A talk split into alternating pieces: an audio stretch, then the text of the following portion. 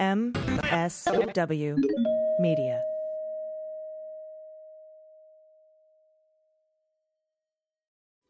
A big thanks to Athletic Greens for supporting the Daily Beans. Athletic Greens is going to give you a free one year supply of immune supporting vitamin D and five free travel packs with your first purchase.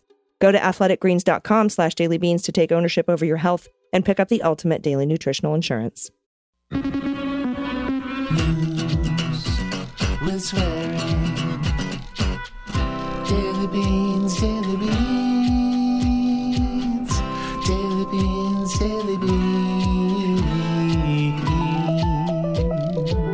Hello and welcome to the Daily Beans for Wednesday, May 25th, 2022.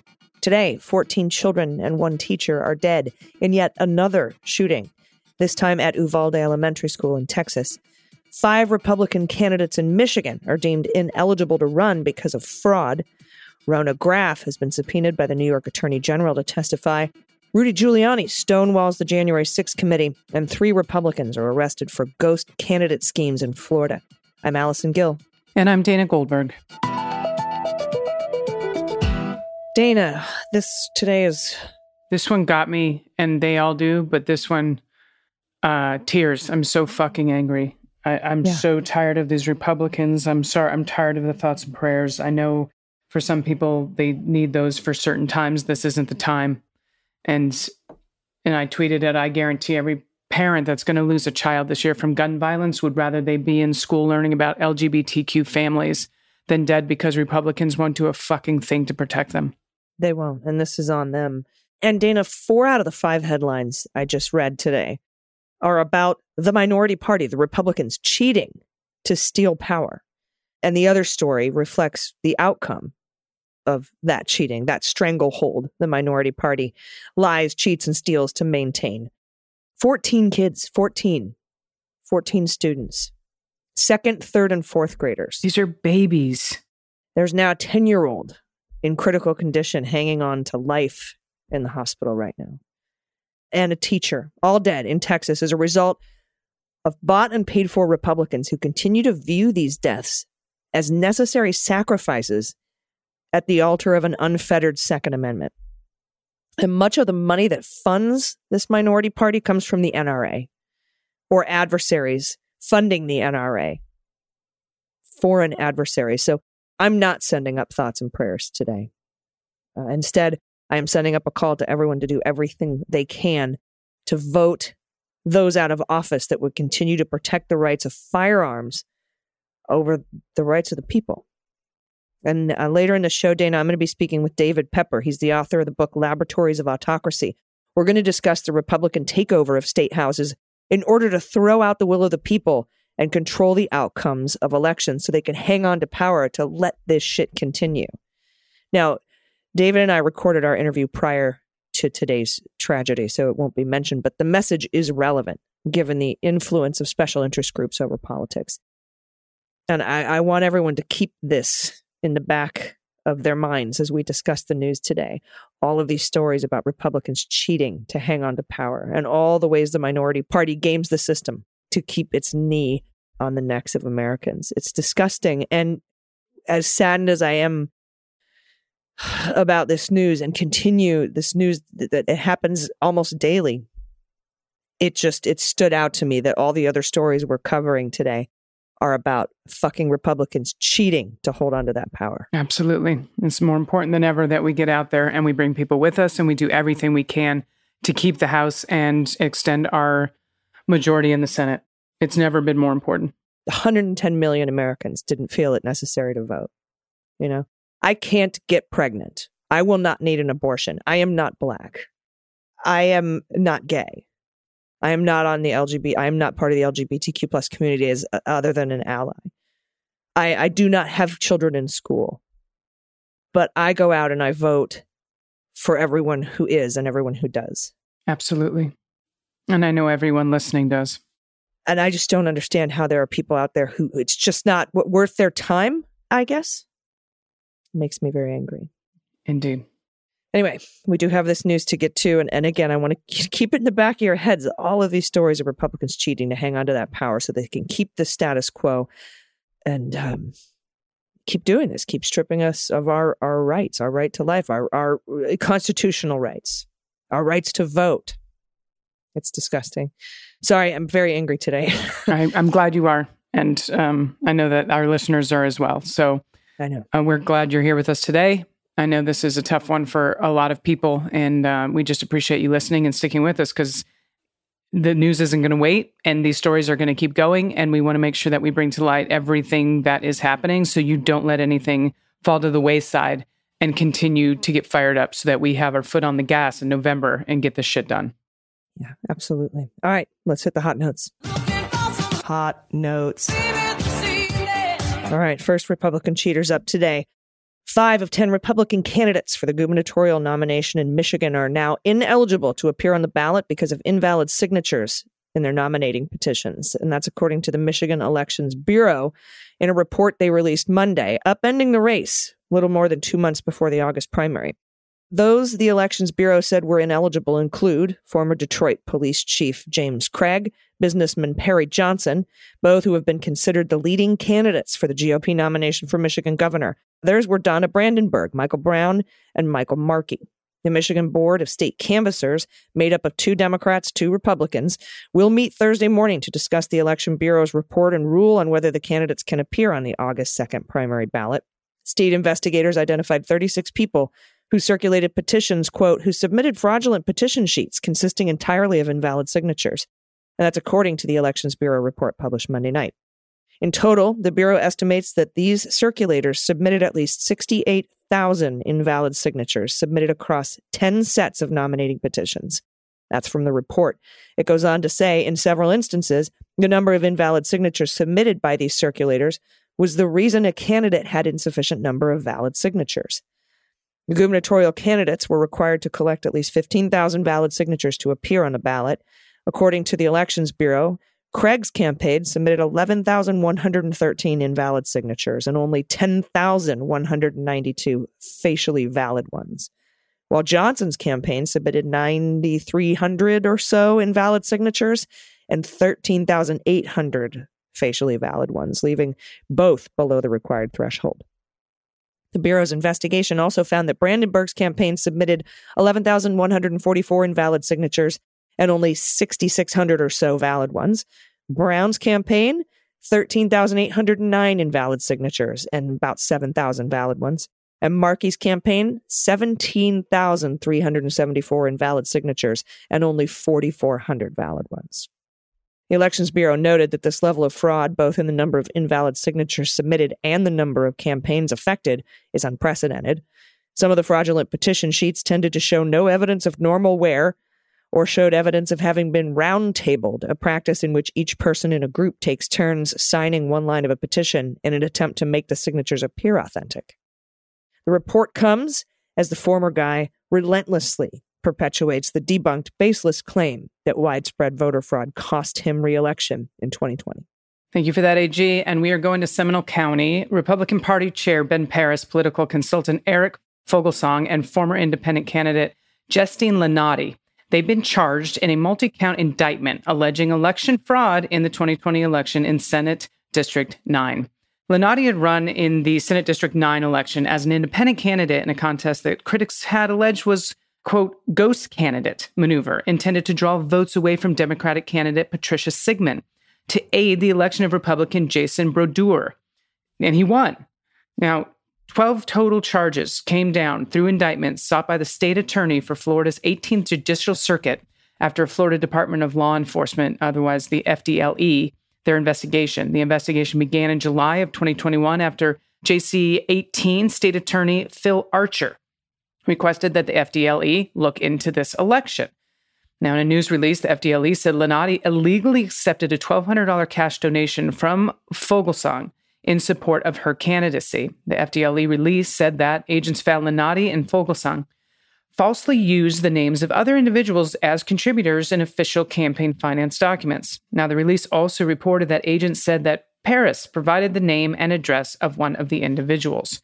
And this is a quote Elections are the cornerstone of our democracy, and we must do everything we can to ensure that they are fair and transparent. That's from FDLE Acting Commissioner Mark Glass.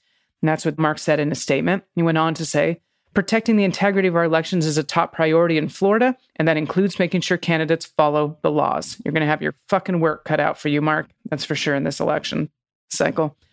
In a news release from his office, Archer said, quote, some NPA candidates, commonly referred to as ghost candidates, they've been used by political parties as a way to close elections or siphon off votes. While non illegal per se, many have questioned the ethics of the practice, and they fucking should. It's unethical. Continue on with the quote. However, when the candidate and the partisan political operatives involved violate election finance laws by illegally funding those races and filing false reports, it is the responsibility of government to act. And Archer added, today's actions represent our commitment to ensuring the integrity of Florida's election process and holding those who violate state campaign laws accountable. Now, the state attorney's office said that attorneys for the three defendants have agreed to surrender voluntarily to answer the charges but specific details were not immediately available. The quote, ghost candidate scandal, which includes efforts to use independent candidates to siphon off Democratic votes in South Florida races in 2020 as well, has led to criminal charges. We know this in South Florida, including a former Republican Senator Frank Artiles and various resignations from various consulting firms. We know that those are all connected. Matt was involved in this shit. Like it's a mess down in Florida. So I'm glad at least they're catching, they're catching these people. Yeah, and here's the sad part: it's not the ghost candidacy that's illegal, Right. It's the, the campaign, do- the illegal campaign donations that that that are getting them. Yeah. Next up, Donald Trump's one-time attorney Rudy testified to the House Select Committee investigating the January 6th Capitol attack at length on Friday. We know almost nine hours, and Hugo Lowell hinted at this a little bit in, in yesterday's show, and he has the full story out this morning. I recommend you read it. There's a lot in it. It's uh, you can find it in the Guardian and on Hugo Lowell's Twitter feed. But Rudy declined to discuss the involvement of congressional Republicans in efforts to overturn the 2020 election result. That's according to sources familiar with the testimony. The move by Giuliani to refuse to give insight into Republican involvement could mean his appearance only marginally advanced the inquiry into his ploy to have the then Vice President, Mike Pence, unlawfully keep Trump in office after he lost to Joe Biden. However, he did potentially pique the committee's interest by discussing two notable meetings at the White House involving Trump that took place just weeks before the insurrection. Giuliani did assert privilege and work product doctrine privilege to decline to respond when asked to detail the roles played by House and Senate Republicans in the scheme to stop Congress's certification of Biden's victory. The panel was not expecting Giuliani to divulge damning information against Trump since committee counsel had agreed with Giuliani in advance that he should not have to violate legitimate claims of privilege he might have as the former president's attorney. But Giuliani's refusal to engage with questions about the House and Senate Republicans frustrated committee members, according to sources, not least because Giuliani personally urged them to object to Biden's victory to delay certification. That was all part of the coup. One thing that the former president's attorney did discuss, though, at length, was a contentious Oval Office meeting on December 18th when uh, former Trump campaign lawyer and conspiracy theorist Sidney Powell lobbied Donald to authorize the seizure of voting machines and appoint her special counsel to investigate election fraud. The former president did not advance Powell's proposal. The Guardian previously reported this after Giuliani cut off her access to Donald and instead proposed a separate White House meeting with congressional Republicans on December 21st to have Pence help return Trump to office. Giuliani spent the remainder of the virtual deposition conducted by investigative counsel and the select committee members Peter Aguilar, Jamie Raskin, and Zoe Lofgren. He spent the rest of the time arguing about debunked claims of election fraud, which underpinned Trump's allies' push to return him to power. All right, AG, thank you very much. Now, New York's Attorney General's office it subpoenaed Donald Trump's longtime personal gatekeeper as part of its probe into the Trump organization. Rhona Graff, who worked as a personal assistant to Trump between 1987 and 2021, she's going to be questioned under oath about the former president's involvement in the preparation of annual financial statements that are being scrutinized during the investigation. News of Graff's upcoming deposition on May 31st, this is right down the corner, was revealed in court papers filed by Attorney General Letitia James's office that opposed the former guy's efforts to scrub a costly contempt of court order for failing to meet a deadline to respond to a subpoena for documents and other evidence. Now, Special Litigation Counsel Andrew Amer wrote in last filings that James's office wants to grill Graff under oath to find out more details about the former guy's financial statements see if they were handled, how they were handled, than she had divulged in a previous affidavit. So she gave an affidavit, but they want her to do this under oath now to see if she was actually telling the truth or giving all the information. Yeah, yeah, yeah. They see the affidavit and they're like, we have more questions. I've got a few more questions. All right, so that's what's going on in the news today. We will be right back with the author of Laboratories of Autocracy. His name is David Pepper. You've seen his whiteboard videos on on Twitter. You definitely want to want to hear this, and uh, that will be right after the break. So stay with us. After these messages, we'll be right back. Hey, everybody. If you're like me, you are always looking for little things you can do to get big results. And that is why I started taking Athletic Greens AG1 every day. With one delicious scoop of AG1, you're absorbing 75 high quality vitamins, minerals, and whole food source superfoods, probiotics, adaptogens, everything you need to help start your day right. This special blend of ingredients supports your gut health, your nervous system, your immune system, your energy, your recovery, which is really big for me, your focus, and your aging. All the things it covers. I love the taste too. It's delicious. And I love how easy it fits in with my very busy schedule because I used to have to take a million different supplements and pills. It took up an entire cabinet uh, worth of stuff that I, I would take for my supplements every day. And now this is just one delicious scoop of AG1. It's a small micro habit with big benefits. It's the one thing you can do every single day to take great care of yourself, and it's easy to add to your daily habits. The results are totally worth it. And it's a great value. Taking all those other supplements can be a hassle and very expensive, but Athletic Greens cost less than $3 a day, which is an excellent investment in your health. And we want to thank Athletic Greens for their support. And they are offering you a free one year supply of immune supporting vitamin D and five free travel packs with your first purchase when you go to athleticgreens.com slash dailybeans. It is time to reclaim your health, fill those gaps in your nutrition, arm your immune system with convenient daily deliciousness, uh, especially heading into cold and flu season.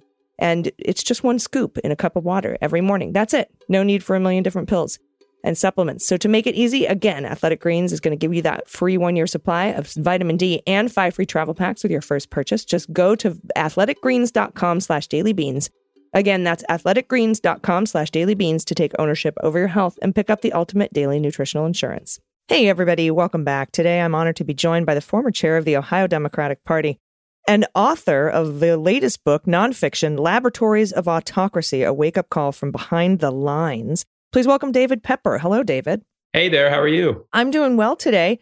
Thank you. And uh, I, I'm really glad that you're joining us because I think right now the number one key question of our time is not just how to preserve democracy uh, globally with what's going on over in Europe, but also here at home. And and I've I've brought this up several times on the show because I feel like what the reason that Putin has been able to remain in office for so long is because he successfully pulled off what Trump and some Republicans tried to do on January 6th and in the months leading up to January 6th. And I think they were poised to do it in 2016 as well.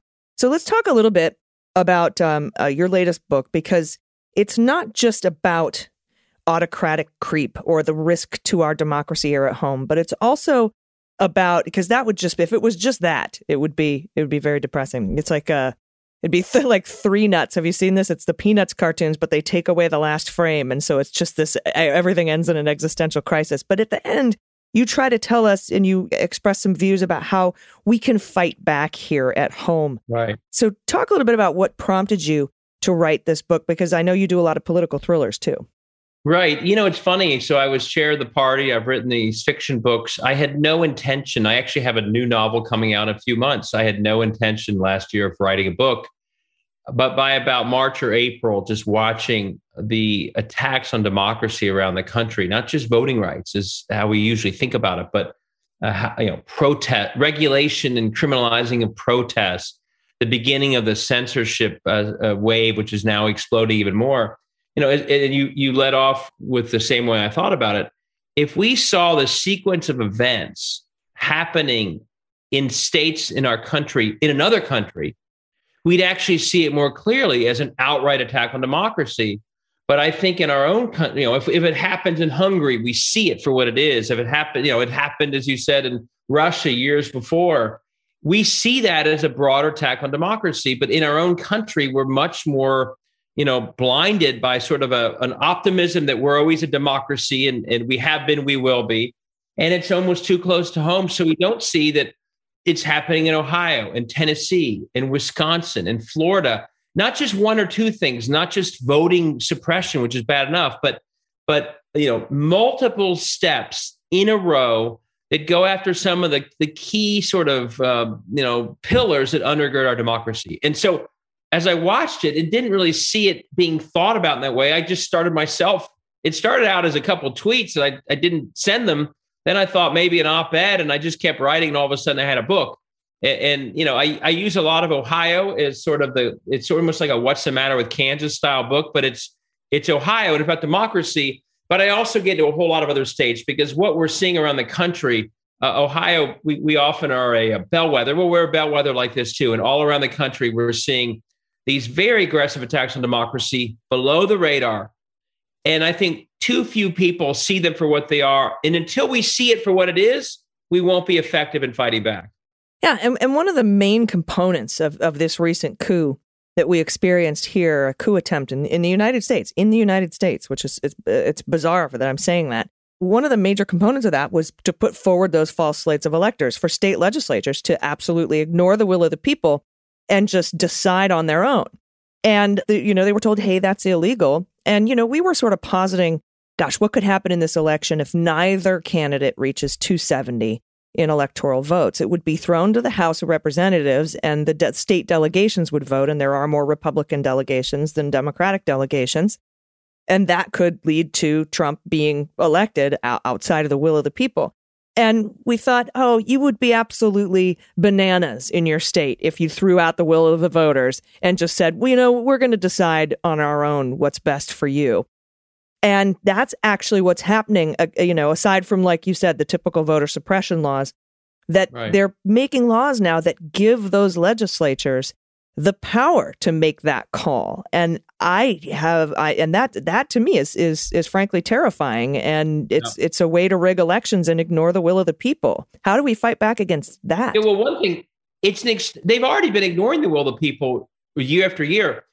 I go through it in the book, you know, we saw Demo- so they were really you know aggressive on voter suppression in the beginning of last decade. Everything's an extension of the prior decade. This is not because of the big lie. It, it's all been going on. At first they simply attacked the voters of the other side but then in, oh, in, in 2016 2018 democrats won governorships in north carolina in michigan and wisconsin. They won attorney general offices. These rigged state houses that in some states like michigan and wisconsin were actually not even the majority will. They only stayed in power because of gerrymandering. They on losing these statewide offices, they immediately began attacking the powers of the winning Democratic governors. So I remember they were already attacking the will of people. Then another phase, literally constitutional amendments, statewide referenda voted directly by the people of these states. They simply would ignore them. You know, in Missouri, they they voted for Medicaid expansion. The state house simply didn't fund it.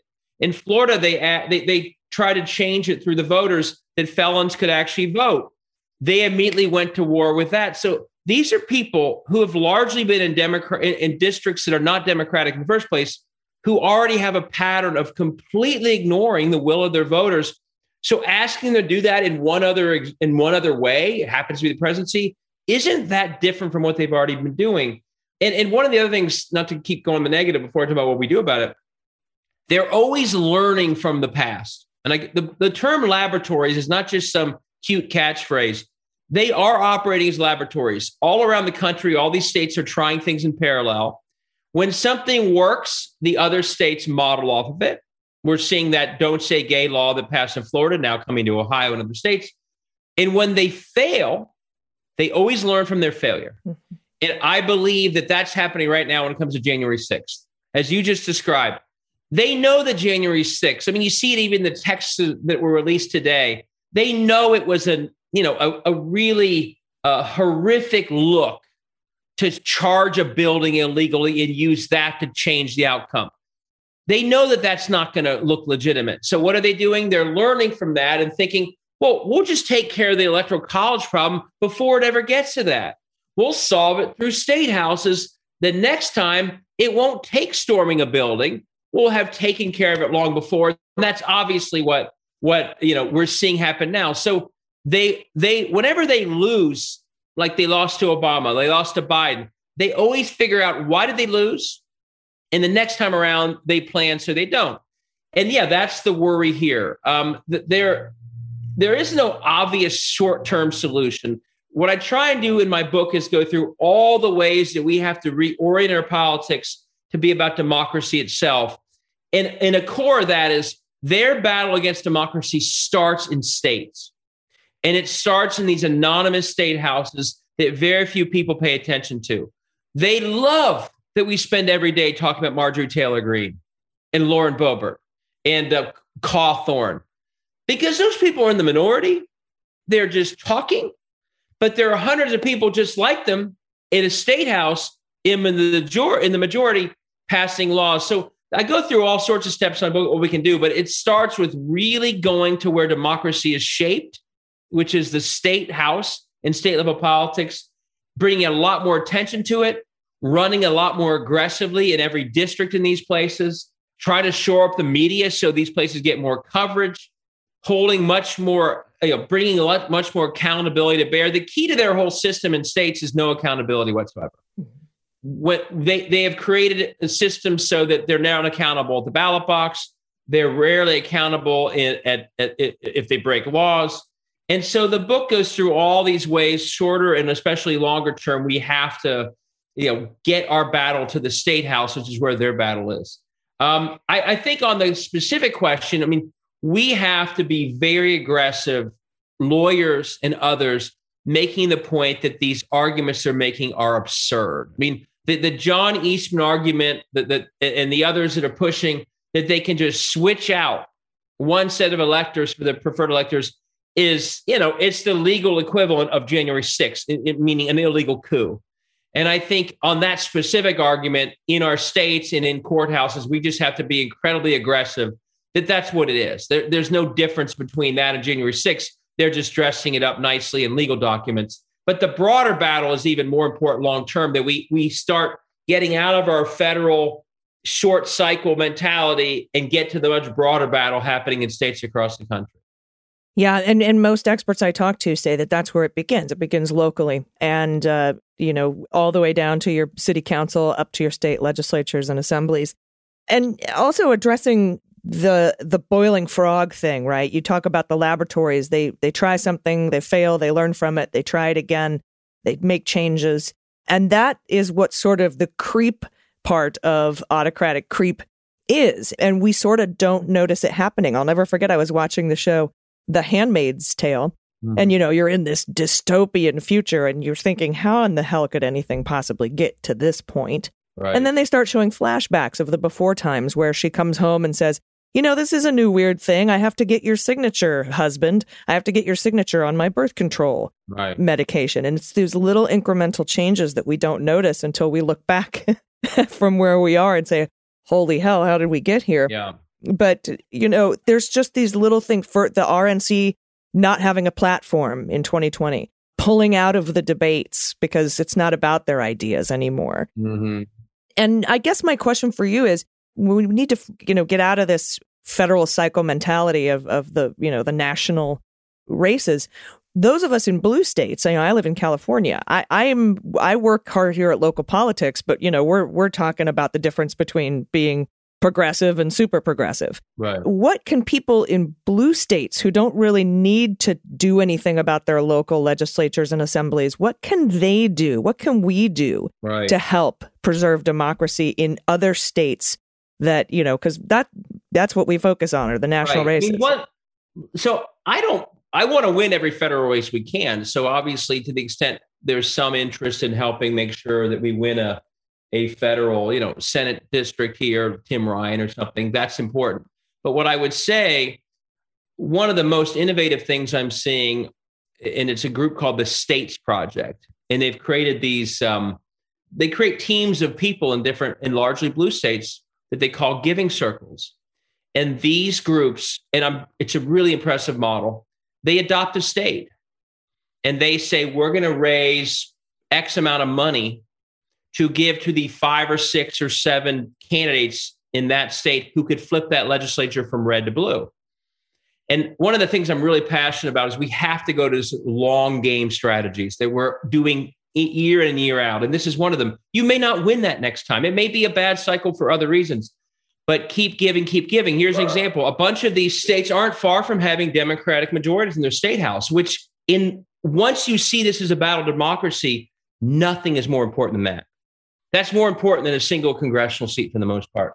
Arizona, where they had that all that fake audit stuff, they're two seats in a majority. Democrats are. Hmm. So a bunch of people in California and Washington State I've met are adopting Arizona, and they are raising money to go to the majority makers, the six or seven candidates in Arizona. They, if three of them win, they flip that state blue. And I can tell you, having been a state party chair, many of these candidates are the ones who are the 10th call returned by that big donor after Joe Biden or you know a US senator or even a congress member maybe even the mayor this is the candidate that gets the last call returned and maybe gets the smallest amount of money. So when a group from another state says we are adopting your state and we are adopting six of you and you're going to get a lot more support it's a huge difference for those people. So that's one way. And and you know if people are interested in that you know it, it, again it's called the states project.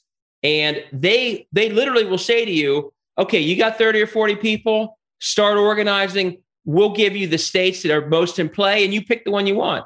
One other way people can help by the way and I'm, this is another thing I, I put in the book. It is a disaster that in states across this country we leave dozens of districts uncontested completely uncontested. And then we leave many others so underfunded that candidate, they might as well be uncontested. So, what too often happens is in California, we're not telling donors, or, and I don't mean, when I say donors, I mean people giving five bucks a month or 10 bucks a month or 10 bucks at all. All we say to them is, or all they know is, well, I hate Mitch McConnell, so I'm to I'm to give to his opponent, and that person gets a hundred million dollars. Mm-hmm. And then in states like Ohio, we leave 20 or 30 districts uncontested or with a thousand bucks each. And the damage done to our overall pro democracy effort when you leave dozens of little autocrats in state houses without an opponent, and that entire district, therefore, is unaware that the state house is even doing anything, which only contributes to that state house attacking democracy with no accountability. It also pulls turnout down the damage of leaving dozens of districts uncontested is enormous. And we have to start again, California, other blue areas.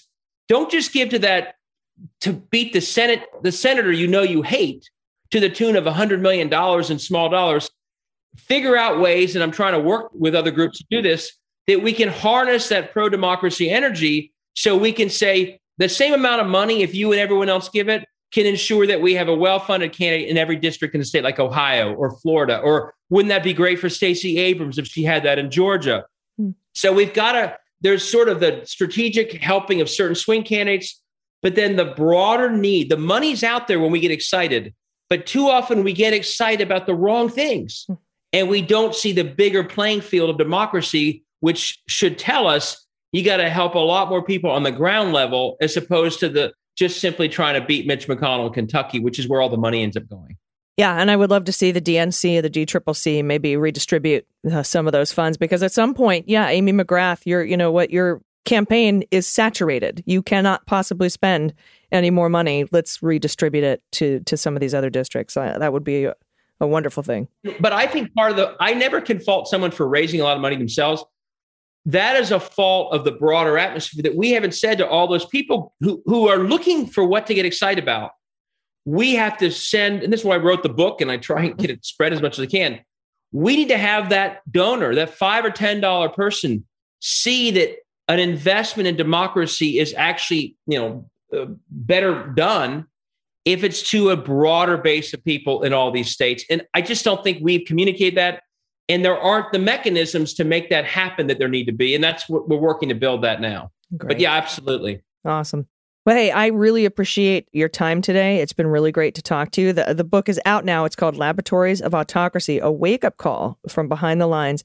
And you have a new book coming out called a simple choice and that'll be coming out I this do. year where can people find and follow you and your work so I'm at Twitter at David Pepper, and uh, for those of you who who like this stuff, every couple days I'll do a whiteboard that explains a lot of what's going on, whether it's districting or whether it's suppression or what we can all do about it. And I do try and get to as much solutions as we just talked about as possible because I think people are just hungry to know what they can do. So the, at David Pepper, I did create a, a, a YouTube account, David Pepper for Ohio, the number four Ohio. You can, if you want to, you know, you could obviously get my books on Amazon. You could also go to any independent bookstore and ask for them or go to some of the websites that do that. Uh, I also have a website, laboratoriesofautocracy.com. Um, but uh, you know, I'm gonna I'm, I'm beginning to work on a book. I, so one of the things I've heard so much of my book is, "Hey, I got your book. It's really compelling, but I skipped to the end because I wanted to get to solutions." Now, I want people to. I don't think we're going to be productive until we reframe the entire battle, and that's what the book tries to do. But yes, in the final quarter of the book, I go through all these concrete things that everyone can do. And one of my fundamental beliefs is we can all do so much more to lift democracy than we realize. Mm. It's not just joining the political group in the neighborhood, although that's important. It's if you're if you're on the board of a homeless shelter, is your homeless shelter registering voters? If they aren't, ask them to. If you know the mayor is the mayor of your city using every part of that city's footprint to register voters or to push early vote, they should be. Uh, so my part of my philosophy in this book is if we're going to scale up the battle for democracy, to equal the scale of the battle against democracy, we've got to incorporate that battle into our own lives, into the bloodstream of what we do every single day, far more than we do. And so not only does the book I've already written do this, I'm gonna I'm writing another one now that's basically only about that. Because I just think, you know, here's a little example. Sherrod Brown, when he was Secretary of State here, he convinced McDonald's to have on every tray in Ohio a voter registration form. Do you run a restaurant or work at one? or have a friend who does. Are you doing that? Because you could be. We have to all bring, we need to incorporate this far more than we do. I mean, one of the points of the book is the other side is a big head start. They have been attacking democracy in states for a generation. We still aren't anywhere near where we need to be. If we're going to fight back, it's got to be that everyone is fighting back. We're not only waiting for Stacey Abrams to save us or Michelle Obama they were all playing a role. So I try and go through that in, in, in, both this book and a future one I'll be writing. Yeah, no, no one person can save us, and and uh, right. that's what that's what autocrats. Uh, that's their what they peddle. All right, thank you so much, and we'll we'll talk again soon as as the midterms approach. Uh, I appreciate your time. Again, everybody grab the book, Laboratories of Autocracy, A Wake Up Call from Behind the Lines. David Pepper, thanks for being with me today. Thanks, Allison. Thanks for all you're doing. Everybody stick around. We'll be right back. Hey, everybody. When you have a difficult time sleeping, you don't have the energy for anything else. I used to toss and turn every night. I woke up feeling sore, and it wrecked my day. But luckily, Helix Sleep came to my rescue. Helix Sleep has an easy online two minute sleep quiz that matches your body type and sleep preferences to the perfect mattress for you. Why would you buy a mattress made for someone else? With Helix, you're getting a mattress that you know will be perfect for the way that you sleep. They have different mattresses to choose from soft, medium, and firm. Mattress is great for cooling you down if you sleep hot. They even have a Helix Plus mattress for plus size sleepers. When I took the quiz, I was matched with the Helix Midnight because I'm a side sleeper and I like a medium firm bed. So it's perfect for me and it's drastically improved my sleep. I love it. So if you're looking for a mattress, take the quiz, order the mattress you're matched to. The mattress comes right to your door, shipped for free. As you know, Helix was awarded the number one best overall mattress pick of 2020 by GQ and Wired Magazine, and they've been recommended by multiple leading chiropractors and doctors of sleep medicine as a go-to solution for improving your sleep. Just head to helixsleep.com slash dailybeans, take their two-minute sleep quiz, They'll match you to a customized mattress that will give you the best night's sleep of your life. They have a 10 year warranty. You get to try it out for 100 nights with no risk. Helix will come and pick it up if you don't love it, but you will. And they have financing options available. Helix is offering up to $200 off all mattress orders right now and two free pillows for listeners at helixsleep.com slash dailybeans. That's Helix, H-E-L-I-X, sleep.com slash dailybeans for up to $200 off all mattress orders and two free pillows. And as you know, as much as I love my Helix mattress, Helix has now moved out into the rest of the house with a brand new company called Allform. They make premium customizable sofas and chairs shipped right to your door. Allform has made it incredibly easy to customize a sofa using premium materials, but at a fraction of the cost of traditional stores. You pick your fabric, the color, the color of the legs, the sofa size, and the shape to make sure it's perfect for you and your home and your family. Uh, they've got armchairs and love seats all the way up to eight seat sectionals. You can always start small and buy more seats later if you want Allform sofa to grow and change when you move. Allform sofas are also delivered right to your home with fast, free shipping. It takes just three to seven days to arrive in the mail, and you can assemble it yourself in a few minutes with no tools necessary. Uh, the one I chose was this three seater sofa in whiskey colored leather with walnut leg finish. It was easy to put together. It looks great. It's so comfortable and it's amazing. I love it. And you get 100 days to decide if you want to keep it. That's more than three months. And if you don't love it, they will come and pick it up for free and give you a full refund. And they also have a forever warranty, literally forever. So to find your perfect sofa, head to allform.com slash dailybeans. And right now, Allform is offering 20% off all orders for listeners at allform.com slash dailybeans. Everybody, welcome back. It's time for the good news. Who likes good news?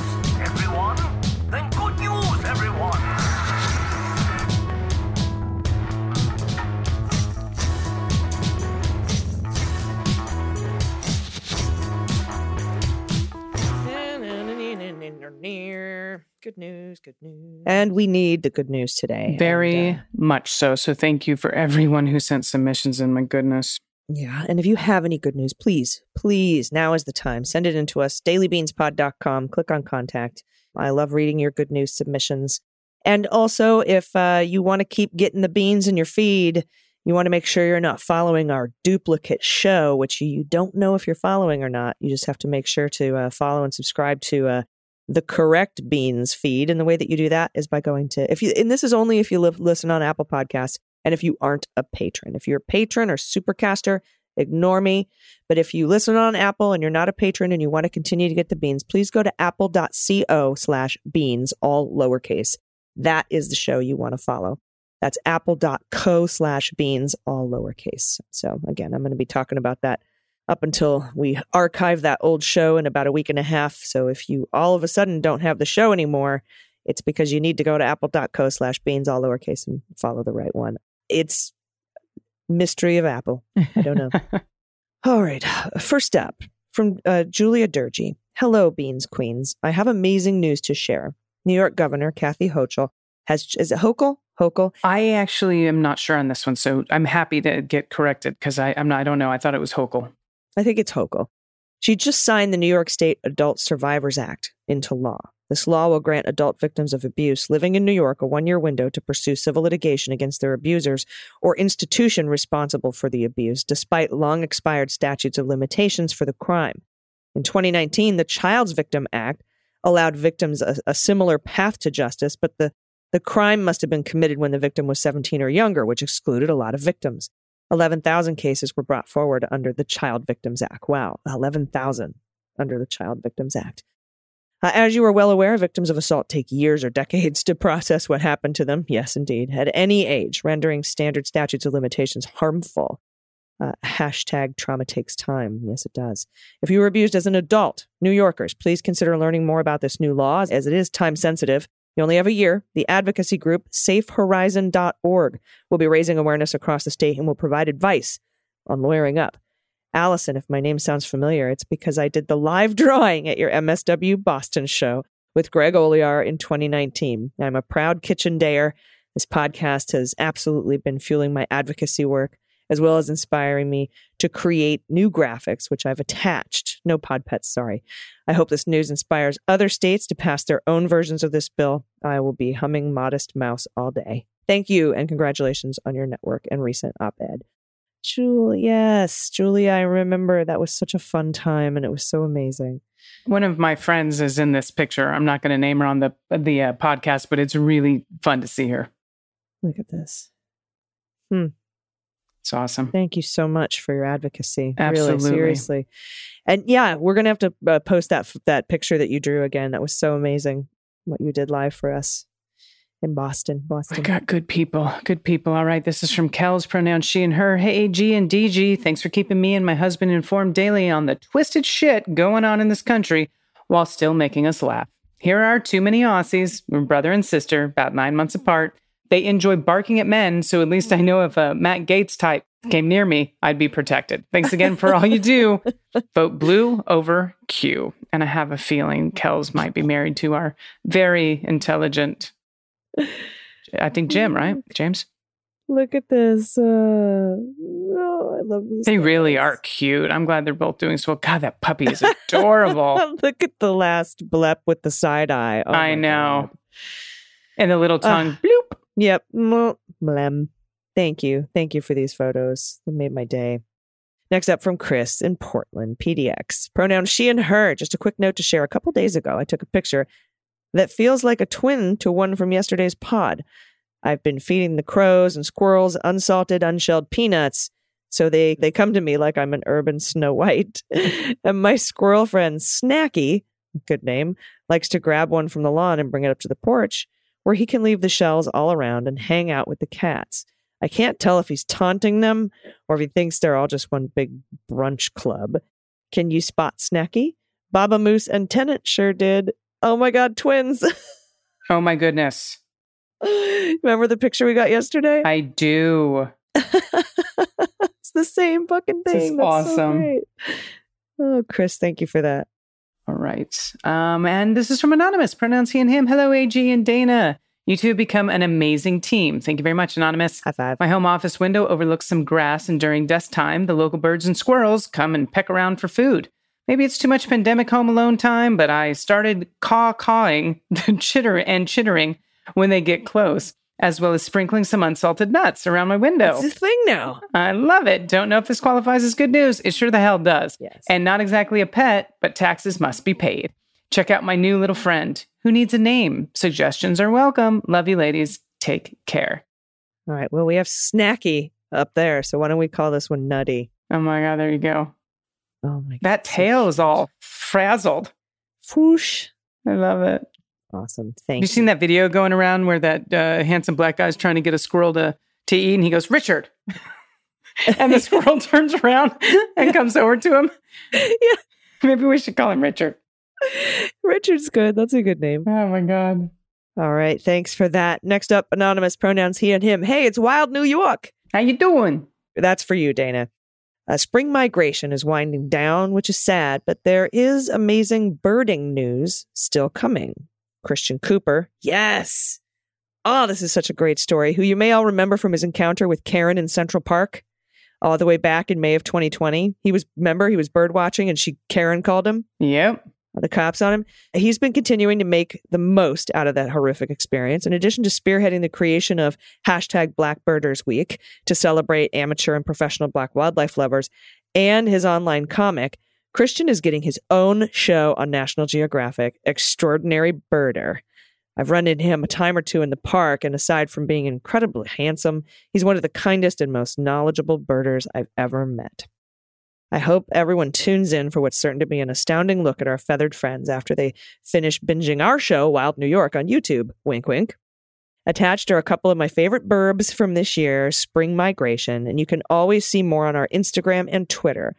This is a magnolia warbler, northern parula, and prothonotary. Okay.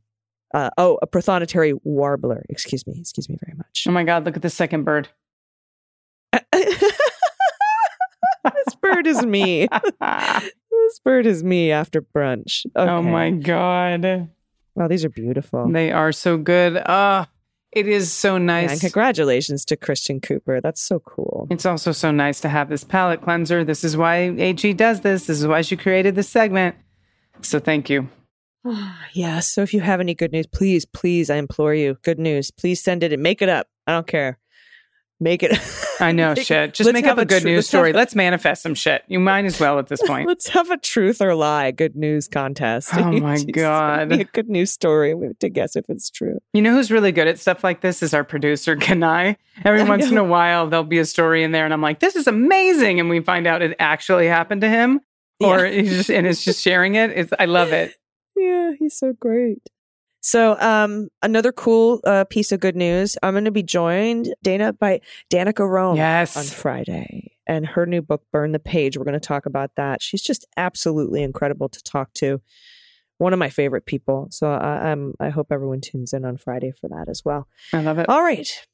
Sorry, I did. I just cut you off with. No, not at all. I, I really, I'm, it's okay. I'm not going to have any final thoughts that are worth anything today. I, I'm just going to go try and do some self care, and I suggest that the rest of the listeners do the same. That sounded like a great final thought to me. So Yeah. we'll just leave it at that. Everybody will be back tomorrow. Until then, please, please take care of yourselves, take care of each other, take care of the planet, take care of your mental health, and vote blue over Q. I've been AG, And I've been DG. and them's the beans. The Daily Beans is written and executive produced by Allison Gill with additional research and reporting by Dana Goldberg and Aimee Carrero. Sound design and editing is by Desiree McFarlane, with art and web design by Joel Reeder with Moxie Design Studios. Music for the Daily Beans is written and performed by They Might Be Giants, and the show is a proud member of the MSW Media Network, a collection of creator owned podcasts dedicated to news, politics, and justice. For more information, please visit MSWmedia.com. MSW Media.